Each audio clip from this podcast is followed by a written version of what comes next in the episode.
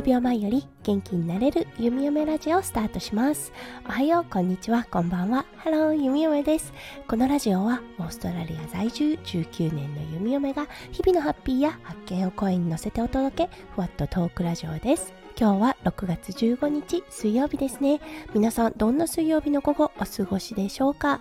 弓嫁はうん少しね引いていた風良くなってきたかなっていうような手応えがあります。まだね微熱が続いていてそして頭痛と鼻風邪は続いているのですがうん昨日に比べて段違いで良くなったかなって思っています。今日は弓嫁がしている風邪の治し方についてお話ししたいかなと思います。うん、これはね個人差があってそそして弓嫁が実際自分でやってみて一番これがね合っているかなって思った風邪の治し方となります。なのでね全ての方に当てはまるということはないと思いますのではいそちらの方を心に留めながら聞いてくださると嬉しいです。はいそれでは今日も元気に弓嫁ラジオをスタートします。はい弓嫁はまず風邪をひいた時薬を飲まないようにしています。これびっくりされる方も多いと思います。そうだけどね特に熱が出た時39度以上にならない場合は弓嫁はとりあえず熱を出し切ってしまうということをします。うんそう。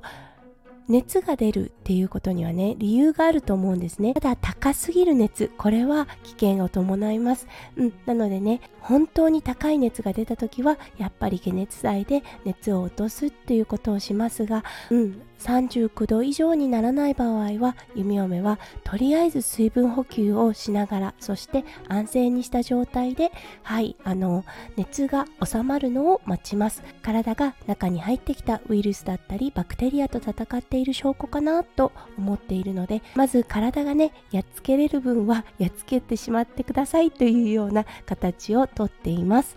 そう風邪をひいている時何かは口に入れた方がいいんじゃないかなって思うことはあると思うんですがはいあの食べたくない時は食べないです。食べずに水分だけ補給してじっとしているっていうのが弓嫁に合った風邪の治し方となります。でもねやっぱりお仕事に行かなきゃいけなかったりとかねあのどうしても外せないアポイントメントがあったりっていう時はねうん風邪薬を飲んだりして対処するのですがはいそうなってくると本当に段違いで治るのが遅いです。今回は日曜日にお仕事に行かなければならなかったのでいわゆる一般で売られてる風邪薬を飲んで仕事に行きました。うんそしてその次の日にひどくなったんですね。そう。あやっぱり来たか。反動だなと思って。そう。だからねあのいつもやっているようにちょっと体は辛いんですが熱を出し切ってそして水分だけ補給して食欲があるようだったら食べて食欲がなければもうじーっとしているような状態を保ちました。そうそして迎えた今朝昨日の夜ねすっごい頭痛くって熱もあってしんどかったんですけれども今朝起きた時はねそこまで辛さを覚えなかったです。そうやっぱりねあこの形が一番合ってるのかなって弓嫁は思いました。あとはこれを継続していくことで回復に向かっていくような気がします。はい。ということで今日は弓嫁が実践している風邪の対処法についてお話をしました。本当にね、いろんな対処法があると思います。本当に何々健康法とかっていうのはね個人差っていうのがすごくあると思いますまず自分でやってみて自分の体に聞いてみるそして体がしっかりと教えてくれると思います